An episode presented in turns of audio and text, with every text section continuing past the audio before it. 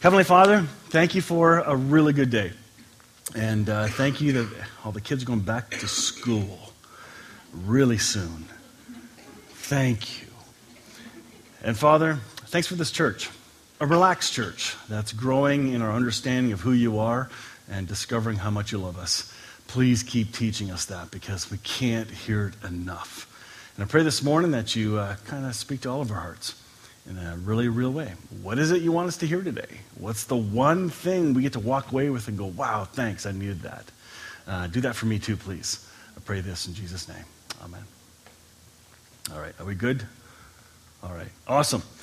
Okay, the last couple weeks I've been dealing with, dealing with the subject of impacting the world or making a difference. And uh, my first message was titled Stressing to Make a Difference, and then Trying to Make a Difference, and then last week was Making a Difference, and this week is How You Can Impact Your World Around You, practically. What are some things we can do? And then I have some examples. This will wrap up this little mini series that uh, you don't have to try and build a platform for your own life. You don't have to build your own reputation on your own to, to have an impact in this world. Self promotion is becoming pretty rampant all over Facebook, YouTube, and you name it, the media and, and, and business and network marketing. It's, it's, it's like step on top of everybody else kind of mentality. And uh, that is the exact opposite of what the gospel is. And uh, I want to show you a better way today to utilize the gifts of, of what your skills are and even your products if you're selling stuff how can you use that and, and allow Christ to do it in and through you instead of trying to do it in your own strength? So we're in a world and a culture obsessed with selfies, YouTube stardom, and being the next idol. And uh, that's not what it is. It's not about trying to raise the awareness of self or self promotion or ego. Um, that's not who you really are. The real you is one with Christ. The real you is one with Christ. Um, this past week, a Friday night, we had uh, shown the movie The Shack. And uh, uh, had a room set for all the kids, you know, movies ready to go. No kids. So it was fine. But we had uh, probably 30 people here. And there's about 12 to 15 individuals that just heard about it via Facebook or were invited by, by friends. So we had people that had no clue a church existed here and it was an impacting move. How many came that were here? Yeah, it was, it was good. There was a lot of tears. When I came up to say thanks for coming, all these red eyes everywhere. It was like, because it was, it was powerful. If you haven't seen it, we're probably going to show it again. And uh, you're welcome to come. And uh, I, I think that'll be a good event again because people seem to like it. It seems to impact people's lives. And that kind of an event, nobody tried to make a difference. We just thought we'd show it to those who want to. And guess what happened? It made a difference in people we had nothing to do with. Who could have planned that? That is a method that's hard to capture, and um, according to science, you kind of repeat it and you can prove it by repeating it over and over and have the same outcome. But you can't do that with this. You can't do that with God. You can't do that with your own personal lives. Uh, sometimes we see a pattern in, in the Bible of how people were impacted by God, and we say, oh, we got to do that. No, you don't. You know, remember, remember us talking about what would Jesus do, and people have these bumper stickers and, and this little book, what would Jesus do? And it's not about trying to figure out what Jesus would do. Because where's the onus? On you trying to figure out in this situation what would God do? What would He do if He were in my shoes? And I'm going to try and copy the exact same thing He might do, but He might have done it another way. So which one do I do? Like, can you see how crazy this gets? The only what would Jesus do that we can possibly do is to abide. That's it. Let Him live His life through you. He was in constant contact with his heavenly Father. And as a result, God spoke to him. He directed him on walks. He healed people. It was all done through his Father. In the book of Acts, it says uh, it was God who did the miracles in and through Christ. It wasn't the man Jesus, it was God in Christ doing it. I thought that's a powerful, powerful thing to remember. You know? So we don't start thinking, look what I get credit for, look what I did. And that's easy to do in this culture, in this world. And I'm, I want to talk about that and kind of move on to the next thing. So, how do we compare this then? Why is there a tension? Well, if we're in the system of religion, what I call churchianity, uh, a system where the church tries to lock you in to sign up for everything, and in order to be a good Christian, here's the rules. Oh, sure, salvation's free, but as soon as you say the prayer, boom, now you got to be involved. Now you got to give, you got to teach Sunday school, you got to show up Wednesday nights, you got to volunteer in this thing, and uh, the list goes on and on and on in order to be a good Christian. And it's hogwash. It's not true at all. That's a system of religion that says, in order, I, I, in order to become, I have to do. And clearly in this church, we have been unlearning that for the last 14 years. So if you've been with us for any length of time, that becomes clear. Instead, grace is the key foundation Christ Himself. It's up to Christ in you. It's not us trying to do it, it's our oneness with Christ. He's the source of all that we do. And you're going to see that come out a little more clearly in just a few moments. The doing from a place of rest. What I used to teach, and I meant well, and there isn't a work in order to become or a work to. Uh, uh, to maintain our salvation, so to speak, um, we're to rest. We're, we do not have to do those things. But what can happen quickly in a burned out, churched world that have been so busy doing things for God, you stop everything. And suddenly you have nobody doing anything. It's really awkward. but a pendulum comes back, and I'm re-teaching this through a better lens. That, look, we are going to do things and we do them from a place of rest. And what's our motivation? The motivation isn't to make a difference. Instead, making a difference is the result of abiding in Christ and walking in the recognition of his ever present life and wisdom in us. This is what abiding looks like. Just every day, realizing, first of all, he's in us He's, his life is in us, His wisdom is in us. He will tell us when to act and what to do and give us the strength to do it. It's not about you have to anymore, but instead you get to participate in what God's already doing. In the Old Covenant, the Old Testament, there were a lot of rules of what they had to do. You had to keep the Sabbath. You could only walk so many steps on the Saturday. You, could, you had to do this. You had to make this offering. And this whole system of 600 and some odd rules of stuff you have to do in order. And if you break one, you break the whole law. That's brutal.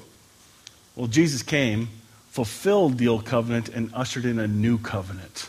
The old is now obsolete. We don't follow those rules. Those were given to Jews, not to us. That was to the Jewish people, the Hebrew people. And now, the, the things and the commands we see in the New Testament, they're not laws, they're commands, as in, here, this is good for you. This will look good on you. Do these things, and it will benefit you. The results, the fruit of your actions will be good for you. Oh, and stop doing these other things because the fruit of those things are going to hurt your life. Stop it. It's not a law, it's wisdom. Commands to say, hey, it's for your benefit. Now you get to choose do you want to listen or not? It's a very different way to see the commands versus the law in the, uh, between Old and New Testament. All right. How can we do this? How can we daily make a difference in this world? Um, I want to suggest that we begin by cultivating a heart of intimacy with Christ. Uh, I think this is the foundation for numbers two and three that I'm going to be talking about in just a moment. This is huge. Um, how do we do this? How do we cultivate a heart of intimacy with Jesus? Well, in the old system, in churchianity, I would have to every day read my Bible. That's a rule I have to do. Every day I have to pray. Uh, and how long, they didn't tell you, but the longer you prayed, the more spiritual you were. And the more verses you read. And by the way, if you memorized more, then you're even more spiritual. And all these, these ridiculous rules and things that they put onto people that were unachievable. I remember when I stopped doing those things. Yes, I did stop. And yes, I was the pastor of the church at the time. But I kind of set it aside because I felt it was a duty. But guess what happened? After a time, I wanted to. Something was saying, hey, I, I want to know more. And I want to have a little chat with God. I don't have to do it in a ritual. I can just do it, wait a minute, anytime. all the time. I have more conversations now than I ever did before under the system of having my daily devotions.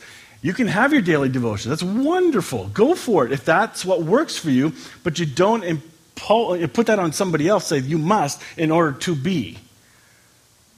Teach them who they are and watch them be drawn to understand the Word of God. That is Holy Spirit driven, not leader driven or church driven. Very different. And I think there's far more freedom in that. And it's scary. Freedom is scary. It's easier to be told what to do. Much easier. You don't have to think. Hmm. All right. 2 Peter 1 5. It says, Make every effort. I want to read this to you because this is one of my favorites. As we know Jesus better. Okay. That implies there is a call and a sense from within. Christ in you is drawing you in to know Him better and better. Okay? This is a constant fact. It doesn't stop ever. Even though you may feel it's not happening. Just because you're not sensing it, not feeling it, He is always at work in you at all times. He can never leave us or forsake us. It's good news. He says in verse 3 of, of 2 Peter 1 as we know Jesus better, His divine power gives us everything we need for living a godly life. Who's the source? Jesus. Hmm. So far, we're just living in response, right? Okay, good. That's what you're supposed to say. He has called us to receive His own glory and goodness. That's it. Receive. Not try to get but just simply receive. Believe it, receive it. And by that same mighty power, he has given us all of his rich and wonderful promises. He has promised that you will escape the decadence all around you caused by evil desires, and that you will share in his divine nature. Verse 5 So make every effort to apply the benefits of these promises to your life. Then your life, sorry, uh, then your faith will produce a life of moral excellence. There's effort involved here. In this culture, we're trying to find the least resistant path. The less, the better. That includes attitudes, that includes involvement in stuff, self disciplines. Eh, okay, it's good enough. I don't have to do that. I, I won't even commit to that event until the night before because, eh, this is the culture we're in. You know, like, really make every effort. And take a look at this. Here it gets better. Um, then your life, sorry, then your faith will produce a life of moral excellence. And the faith you have has been given to you, by the way. You didn't muster it up. Um, a life of moral excellence leads to knowing God better. Knowing God leads to self control. Self control leads to patient endurance. Patient endurance leads to godliness. Godliness leads to love for other Christians. And finally, you will grow to have a genuine love for everyone. I would suggest you go home and read this slowly. This is so simple. It's just a hey, look, look how all this stuff grows on top of each other just by getting to know God better and better. That's it. Have you, do you see a to do list here? No. Definitely not. And then it, it says it leads you to love for other Christians, but then it says to have a genuine love for everybody. Who else loves everybody? Christ. There's nobody that is not loved. Zero. No matter how bad a person you think they are, or what kind of terrorist they are, or the lifestyle they've chosen to live, they are absolutely loved by God. They are His creation. There's nobody outside of His love. It's an impossibility. Fully loved. Now, they don't all know it. Oh my goodness, imagine if they knew. imagine them then learning to discover God's love and knowing Him better and seeing the fruit of this journey we just read about. It gets better. The more you grow like this, the more you're going to become productive. Wow. And useful in your knowledge of the Lord Jesus Christ. Listen to this warning. But those who fail to develop these virtues are blind, or at least very short sighted. They have already forgotten. Listen to this, this is the best part. They've forgotten that God has cleansed them from their old sin. You're forgiven, people. The world is forgiven. And when you believe it, oh my goodness. But sometimes people forget. They feel shameful towards God, other believers, whoever. They don't want to hang out because of a mistake they made. Let's not cultivate that attitude in the church. Let's cultivate acceptance and love. Cultivate relationship with one another. And you'll start making a difference. You'll become productive and useful. Put every effort into this. You see, Christ is the initiator, He is the one putting the hunger in us. So to say cultivate a heart of intimacy with Christ can sound like, here, you have to go do this. It's not what I'm saying. I'm saying this is a fact. As He initiates, respond to that, that hunger. He's the one drawing you in. Keep growing in grace and identity. I think this is, this is the biggest thing that's ever changed my life. Is first of all, discovering what Christ has done at the cross for all of us, and then discovering my identity in Christ. Who am I in Christ? Like Jennifer read Colossians 1:27, Christ in you, the hope of glory. That became really real about 15 years ago. And ever since then, I've been unlearning the churchy system, unlearning religion, because that's a system that binds and ties up. Keep growing in your understanding of who the Father is through Jesus. I believe our culture, the Western church, has a horrific picture of who God the Father is. It is Jesus himself who said, If you have seen me, you have seen the Father. We're the same. How many people have a picture, an image of God as some big fat dude on a big um, throne with a big bushy beard, making him look bigger, and eyes of, eyes of fire? Come and love me, or I'll burn you. You know?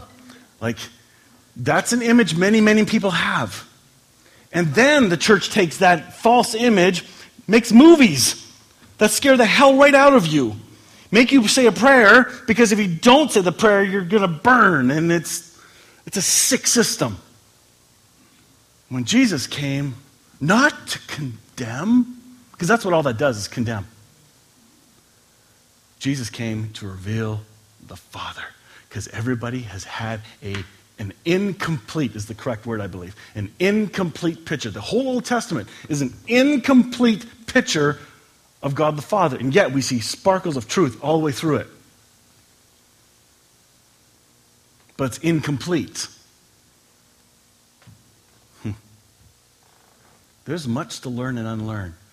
Continue to grow and find out how God is love.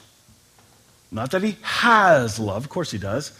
It's not an attribute as an app in the phone. I downloaded love today.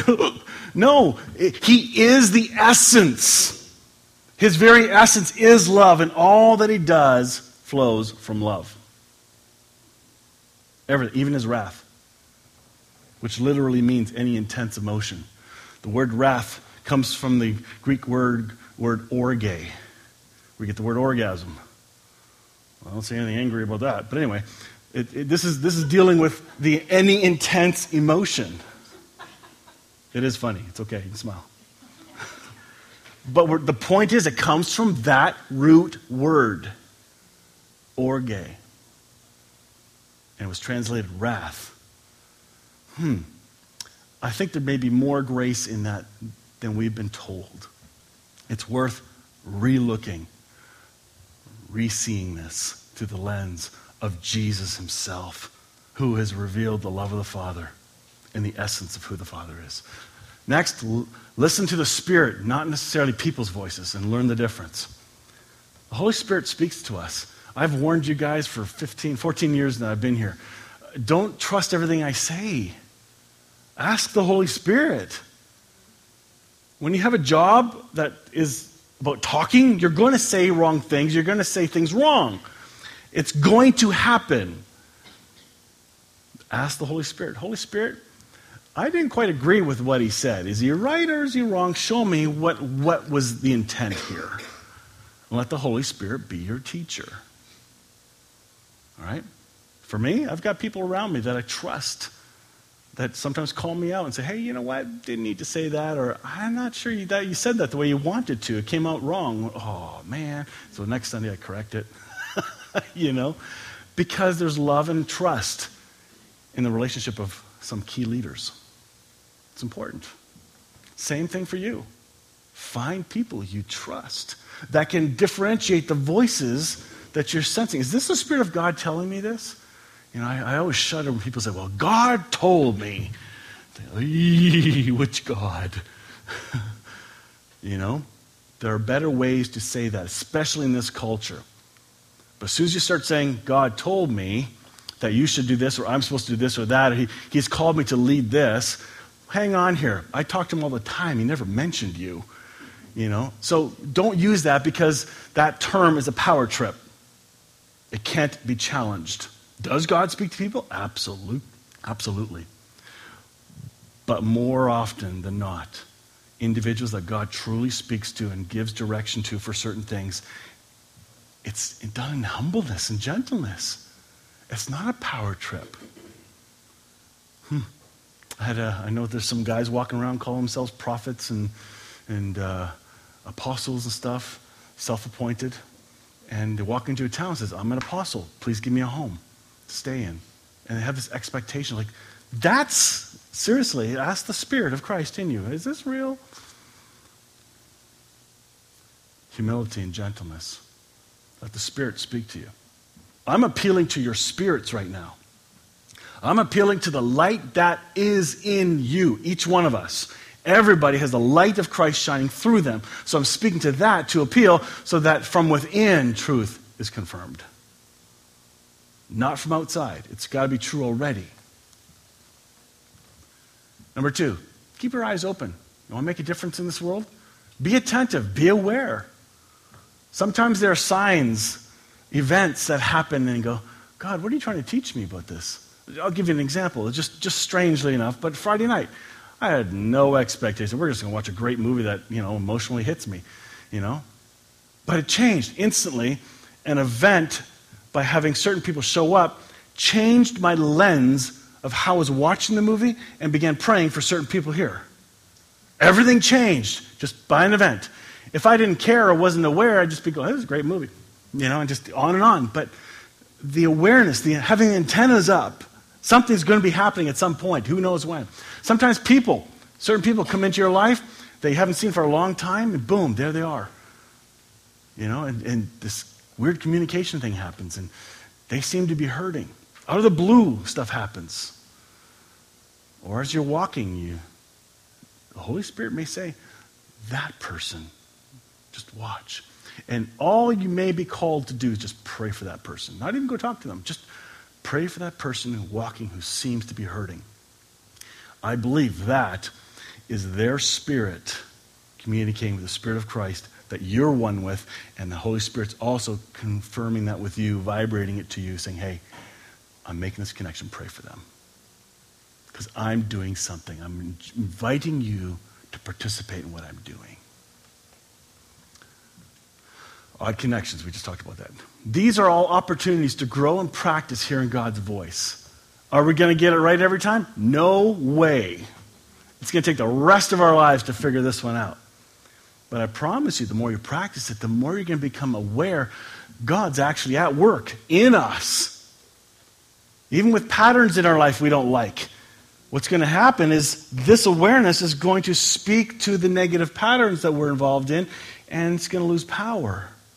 And it's just, just by knowing God, these things lose, and, lose power and dissipate. It's crazy how it works. And all we're doing is resting in Christ. What?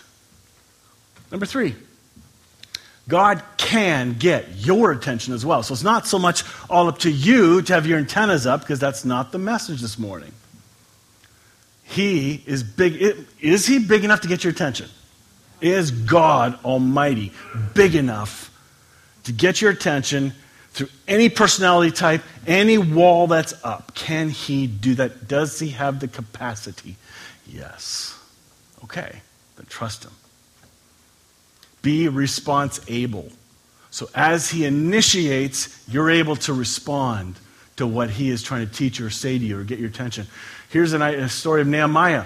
When Nehemiah was serving the king's court, he started to hear what happened in Jerusalem, and the walls were all horrifically in bad shape. And do you know what happened? He responded to the pain of his people. He identified with it. But in our culture, we just change the channel. I didn't see that. Let's watch the Mayweather fight instead. You know, let's, let's watch this, this show over here. Let's, let's not hear the pain of people because then I might have to do something. God uses people to impact other people. That's how He has worked since He's created us. And I don't think that's changed. He works supernaturally and does things on His own too, but He uses people. Samuel and Eli. What happened with Samuel? Nothing. He was sleeping. And suddenly he hears his name Samuel, Samuel, come here. What was that? He runs over to Eli, the priest. Hey, did you call me? Nope, I didn't call you. Go back to bed. Three times. And finally, Samuel, or sorry, Eli goes, oh, This has got to be a God thing. Hey, Samuel, if you hear the voice again, say, Speak, Lord, I'm listening. Mentors in our life. If you think you're hearing something, go talk to somebody else first. Somebody you trust. Somebody who has a spiritual maturity about them and help with that discernment. Is this the voice of God? There are individuals in this church family I've directed to call a group of individuals together. Speak to those guys, ladies, whoever, and ask them wisdom and listen to what they say. Okay? And I picked wise people. There's wisdom in that. Moses, what was he doing? Walking. And suddenly there's a bush burning. Okay, that's not done burning yet. And so he's intrigued, and God gets his attention, and over he goes, and he meets God. Huh. Do you think he had some unlearning to do? he did some serious unlearning. David and Goliath. David shows up. He was just supposed to deliver food. And what does he do? Hey, you're making fun of my God? Let's go. and on go the gloves. That's what happened. He just responded to what was going on. God knows how to get our, knows how to get our attention. And He's already predispositioned us for certain situations to be able to respond. He's already predispositioned you. Micaiah. This is a great story. He was a prophet. Now, let me give you the quick background of this story. Two kings collaborated and said, Hey, should we attack Syria again and try and take them out? Okay, uh, let's get the prophets to give us some wisdom. So they, they went and called all the prophets. I think it was 400 of them, if I'm not mistaken. Hang on. There was a whole bunch. 400. Yep. 400 prophets. And the prophets all said to these two kings, Yes, go fight. You will win. Well, one of the kings said, Hang on. Um, uh, I think it was King Jehoshaphat. He said, Go get the other prophet. And the king says, the other king says, Well, what? no, I hate him. He does not prophesy good concerning me, but evil. He complains. This is what the king complains. I don't want his advice. He's always negative. Wonder why. so they go get this prophet, Micah, Micaiah.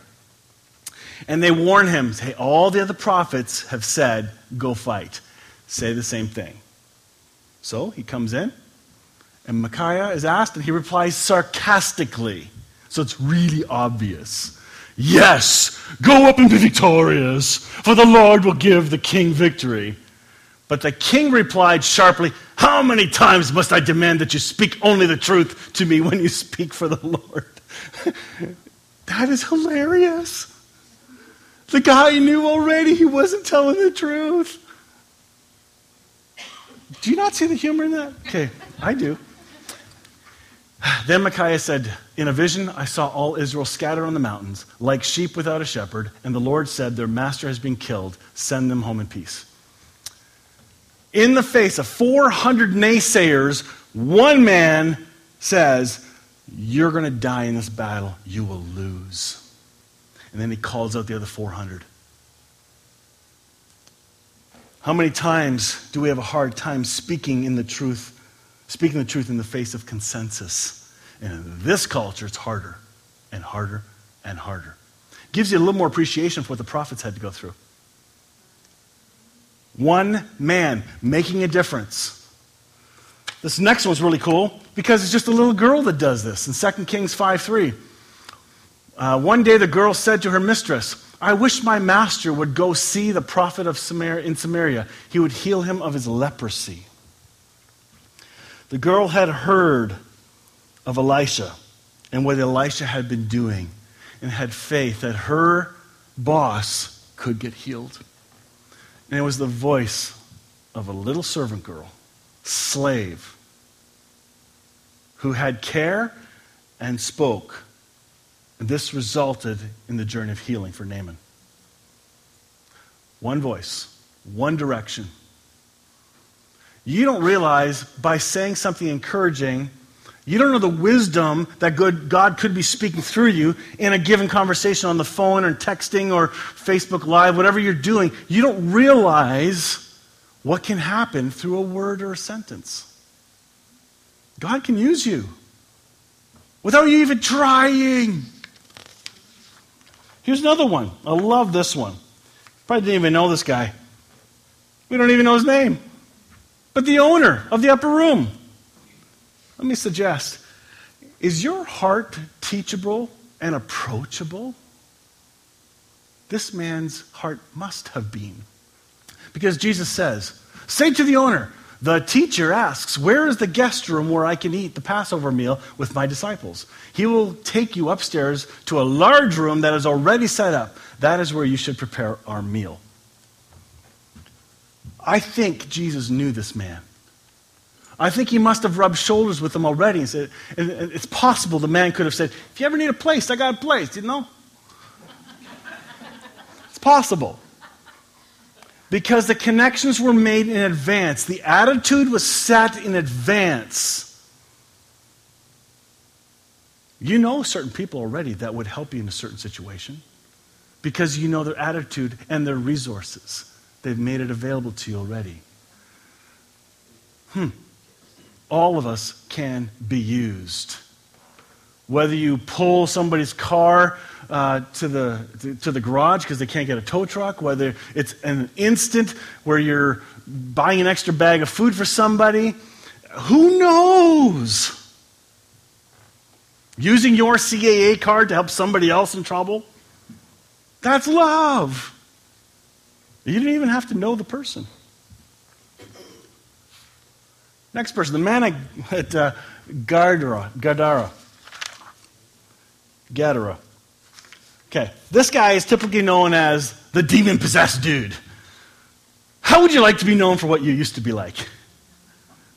Can you imagine the labels over our heads? like, woo, censor this, you know? Like, it's crazy. But this man was known as the demon possessed guy. Jesus was asked to take off, get out of there. There was two guys. Because he sent the whole herd of pigs. Oh, sorry, he sent the demons into a herd of pigs, and off they went and died. And the, the whole village said, Get out of here, Jesus. We want nothing to do with you. And this man wanted to go along. As Jesus was getting into the boat, the man who had been demon possessed begged to go with him. But Jesus said, No, Go home to your family and tell them everything the Lord has done for you and how merciful he has been. So the man started off to visit the ten towns of that region and began to proclaim the great things Jesus had done for him, and everyone was amazed at what he told them. You see, he had a reputation. He had the chains, the broken chains. He chose not to be a groupie. He wanted to go along with Jesus. That was natural. Hey, you just freed me. I, I want to hang out with you. And Jesus spoke to his spirit and said, Just go. Go to your villages and tell people what God has done and how merciful he is. That is the love of God. Telling people how merciful God is, how good God is, that he's not ticked, that he has forgiven already. He's a simple messenger. Here's another one Peter's mother in law, almost dead. She is not in good shape. After leaving the synagogue that day, Jesus went to Simon's home where he found Simon's mother in law very sick with a high fever. Please heal her, everyone begged.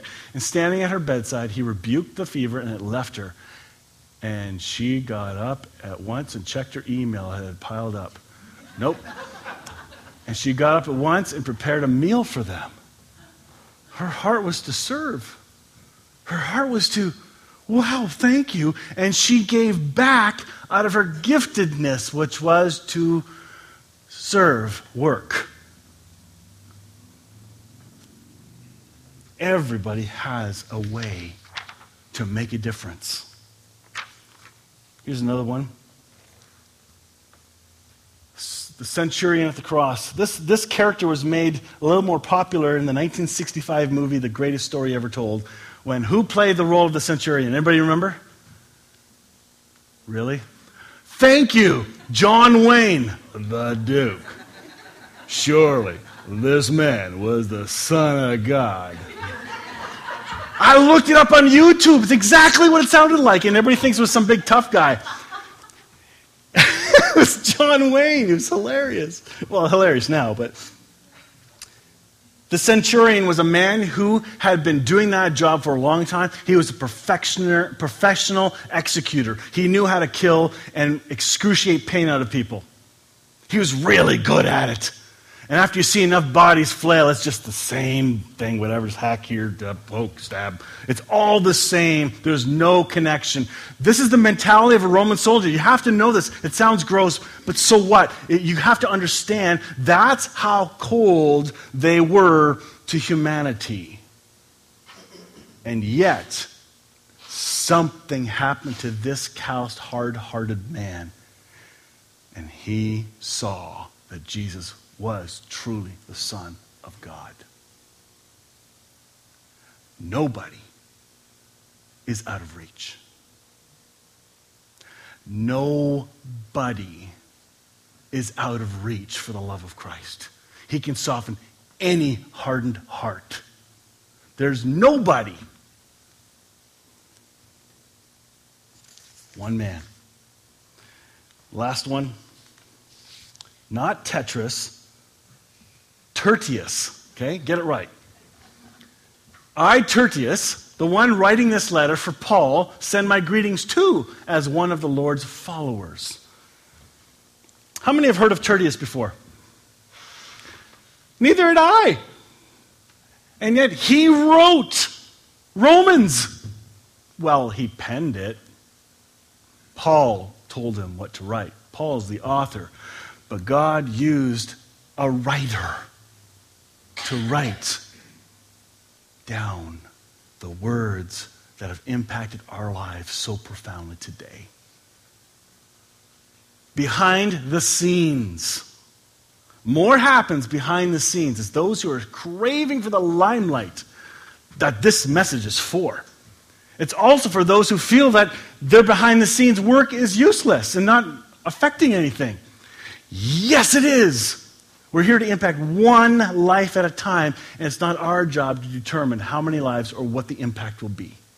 We're just the conduit of Christ, oneness with Christ, loving people that are in our path. You can make a difference. And this is good news. Don't ever, ever think you are not capable, because everybody here is capable of making a difference in somebody's life. It's good news. Let's pray. Heavenly Father, thank you for your goodness in us. Thank you that you are our guide, our director, our teacher, the one who speaks in and through us. You're also the source from which all goodness that flows out of us comes from. You're the power that allows us to do these good things, and you are the result of all that we do. We just get to enjoy you. Please teach us to walk in that simplicity and begin to enjoy true life. I pray this in Jesus' name. Amen.